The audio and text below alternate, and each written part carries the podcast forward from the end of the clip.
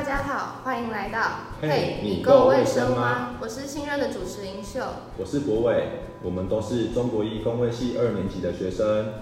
我们今天想来跟大家聊聊一些校园心理卫生相关的议题。学生族群的心理状态是社会上非常重要的一些议题，像是学业、家庭、人际关系跟生涯规划等等，都是造成压力非常主要的原因。像最近刚期中考结束嘛，那不论是检讨之后决定下次再努力，或甚至，哎算了停休吧的同学们，还是为了自己的辛苦得到回报而非常开心，在庆祝的同学们，在整个期中考期的过程中，一定都承受了很大很大的心理压力。真的，期中考中真的给予我们有很大很大的压力。我们这次很荣幸的邀请到我们学校健康中心的心理师郭美信老师来帮大家解惑关于校园心理卫生的相关知识，以及我们在面对压力或是困难的时候，我们可以使用到的一些资源或是小撇步，让大家可以活得更快乐、更自在。然后接下来我们可以麻烦老师帮我们自我介绍一下吗？好，大家好，我是郭美信，是学务处健康中心的咨商心理师。那目前担任工会学院健康照护学院以及中医和牙医系一年级的系辅导老师。那在工作上，除了心理智商和个案管理之外，也负责执行心理卫生推广的相关活动，像是自杀防治以及网络成瘾预防这些。那老师在学校负责的工作，呃，很大的一项是包含学生族群的智商嘛。对。那想问一下老师，就是大概咨商的流程是怎么样去进行的呢？原则上我们会是每周晤谈一次，那一次就是我们一节课五十分钟的时间。那有时候我们会看同学的来谈议题，还有他可以误谈的时段做弹性调整。所以有些同学可能是两周一次，或者是三周一次的频率也是有的。大部分的同学都是自己尝试了很多的方法才去做咨询，然后我们想要问问看老师，我们去咨询能获得什么样的结果，或是我们期望想要达成什么样的目的呢？好，我想主持人说到很重要的一点，智商常常是我们的同学尝试了各种解决问题的方法后的最后一步。那面对慌张或是手足无措的同学，智商可以提供学同理接纳和情绪支持。那有些同学在获得了足够的情绪支持后，舒缓了他的焦虑情绪，往往就会豁然开朗。但更多的时候，我们同学面临的挑战又不是这么简单而已。所以在智商里面，辅导老师会和同学一起讨论智商的目标。在谈话过程中，我们会一起理清思绪，那一起真实的面对自己的想法、感受，重新整理自己的需要和选择，那去开拓自己或世界的理解。那当我们可以用更大的角度来看待这个问题的时候，更多的选择就会浮现在我们的眼前，那改变就会开始出现。所以，智商最重要的目的是在协助同学能够更有弹性的去看待我们目前的现况。那当我们更有弹性的时候，就可以拥有更多的选择，去帮助我们自己克服眼前的挑战。那什么样的人适合智商呢？什么样的人适合智商吗？呃，我会说，如果想要更加了解自己的，然后也愿意为自己做出负责任的行为的同学，我觉得这样的同学都很适合过来智商。那这样经过智商的话，它的效果也会变得更好。所以其实就是智商，它的功能是就是把责任回归同学身上嘛。对。对，然后呃，应该说智商它更像一个辅助，而不是让老师介入去直接帮同学解决这个问题嘛。对，我觉得林秀的理解是非常正确的。之前的集数就是徐当杰曾经访问过精神科医师，那想问看老师就是以就是。当智商师的这些经验来看，还有就是跟老师的一些想法，那智商师跟精神科医师的差别是什么？然后相同的点又是什么？呃，精神科和心理智商对一般民众最大的差别在于，精神科是可以开药跟下诊断的，那在心理智商这是我们无法做到的事情。那当然，各自的专业受训。背景也是截然不同的。精神科医师接受的是医学院的医师养成训练，那这部分我就不再多以赘述。那心理师的话就分成两种，一个是临床心理师。那临床心理师训练着重在于心理病理和衡鉴的部分。那另外一种就是像我的身份，智商心理师，我们就会是以智商理论的学派作为训练的重点。那因为训练背景的不同，在我们所谓的三级预防的概念里面，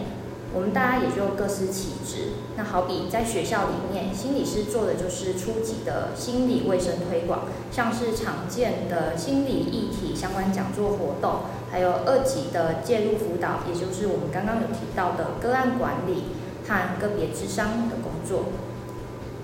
那如果同学的问题经过咨商但不见好转的话，我们也会转介到医疗院所，那由精神科医师提供相关的医疗服务。以心理卫生的角度来说，不论是精神科医师或是心理师，我们都是在协助身心受到困扰的人，可以透过专业的协助来逐步复原。那重点是重回生活常轨，甚至到追求自我的实现。因为我们这次主要讨论的族群是落在十八到二十四岁的学生族群，我们想要问问看老师。这个年龄区间的学生族群跟一般民众在心理健康上有什么比较特别的点吗？呃，虽然刚刚国维是讲十八到二十四岁嘛，那我稍微再加一点数字上去，十八到二十五岁的年纪，我们又称为成年初显期，那这是一个介于青少年跟成年期的一个生命阶段。那这个阶段，我们面临到蛮多的心理健康挑战的，像是高中生大学，或者是有些人大学要继续继续升学或是就业。那这个还有就是离开家里到异地求学，或是环境转换的适应。那刚刚有提到就业或生涯的方向探索，还有跟同才的人际相处。那还有一点就是可能也开始发展出亲密关系的需求。那如果要说我们的学校比较特别的地方，大概就会是我们是医学大学，那同学常常要面临各种校内外的考试，那课业压力是比比起一般大学生还要来得繁重，那这也是我们学生常来求助的议题之一。那学生族群主要的压力来源，就是像老师刚刚讲的学业的部分嘛，那还有很多像是家庭啊、人际啊、生涯规划等等，其实困扰真的很多啦。那还有其他的类别？呃，我们就以上个学期举例来说好了。我们同学求助议题其实最大宗是来自于情绪困扰。那我在想，情绪困扰这个概念其实也是。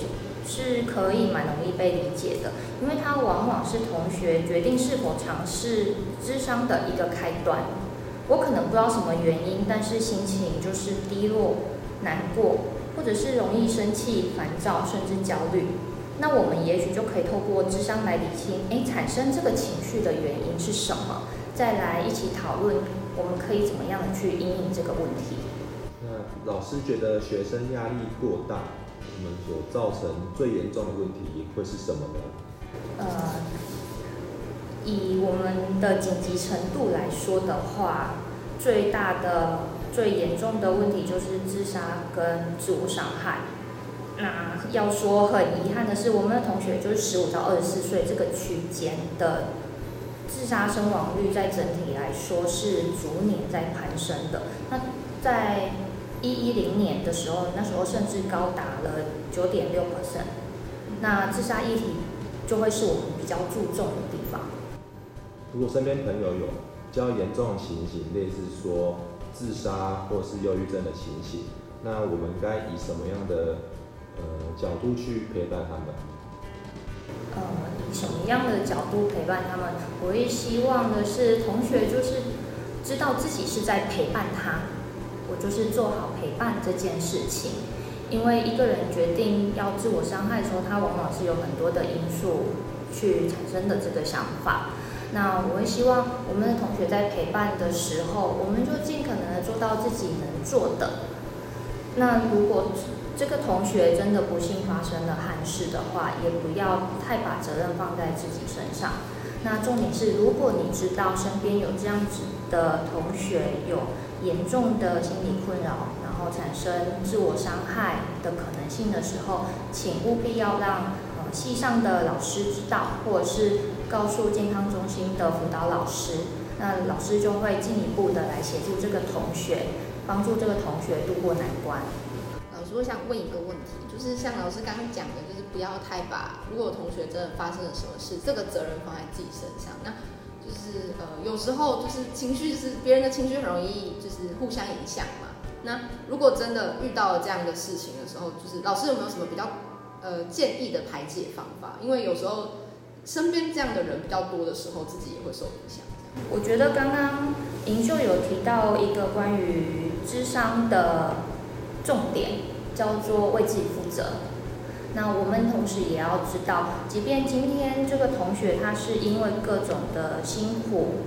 然后最后决定要自我伤害，不一定自杀嘛，但是他决定要自我伤害。可是决定做自我伤害的这个行为是这个同学决定的，那其实我们很难去替他做任何的决定。那如果你身边确实是有人有这样的状况，而你因为这样子而遭受情绪的一些不舒服的时候，我也会建议受到情绪影响的同学也可以到健康中心来寻求智商的协助。像老师常常要面对很多的负面情绪，那老师身为一个心理师的角度啊，那面对这么多负面情绪的时候，老师是怎么样自己排解自己那些负能量的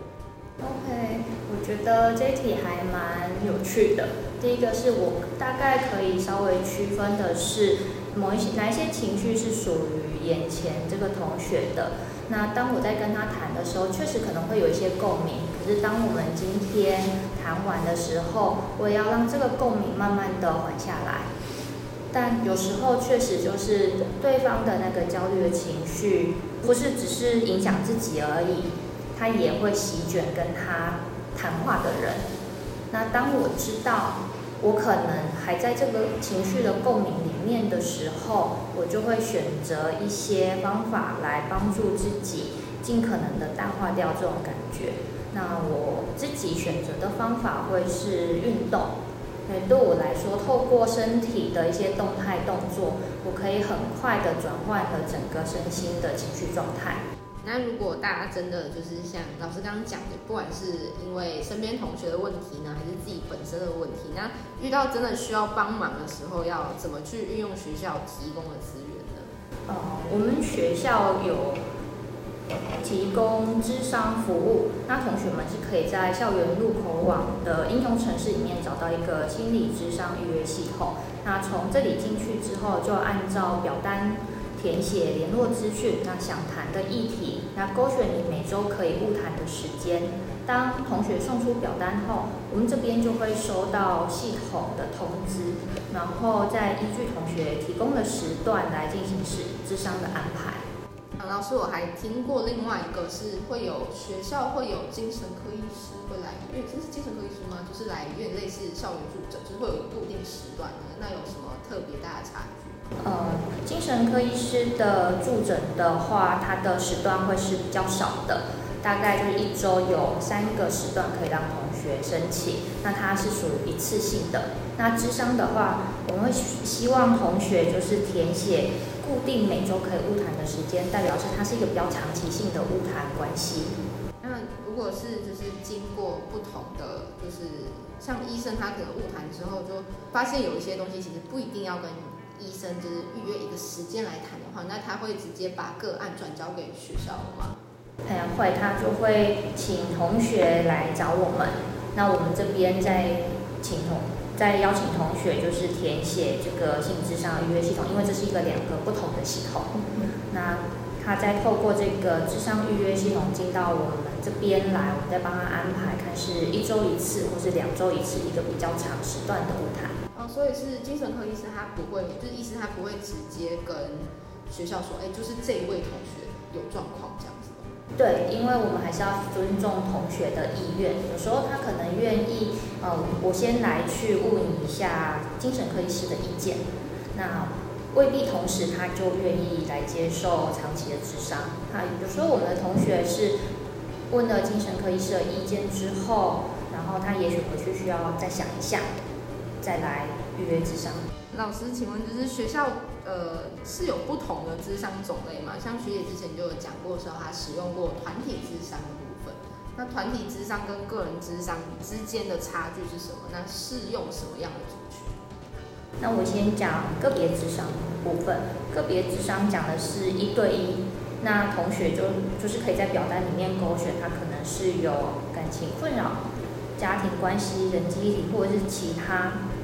类似什么样的困扰都有呢？他可能就是会勾选，然后有老师一对一的跟他做一节课的晤谈。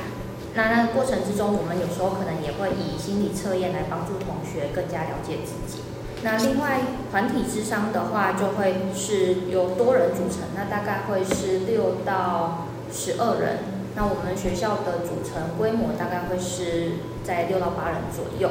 那这些同学可能他们有固定的目标想要达成，可能像是学习人际关系，或是想要增进自己亲密关系上面的相处，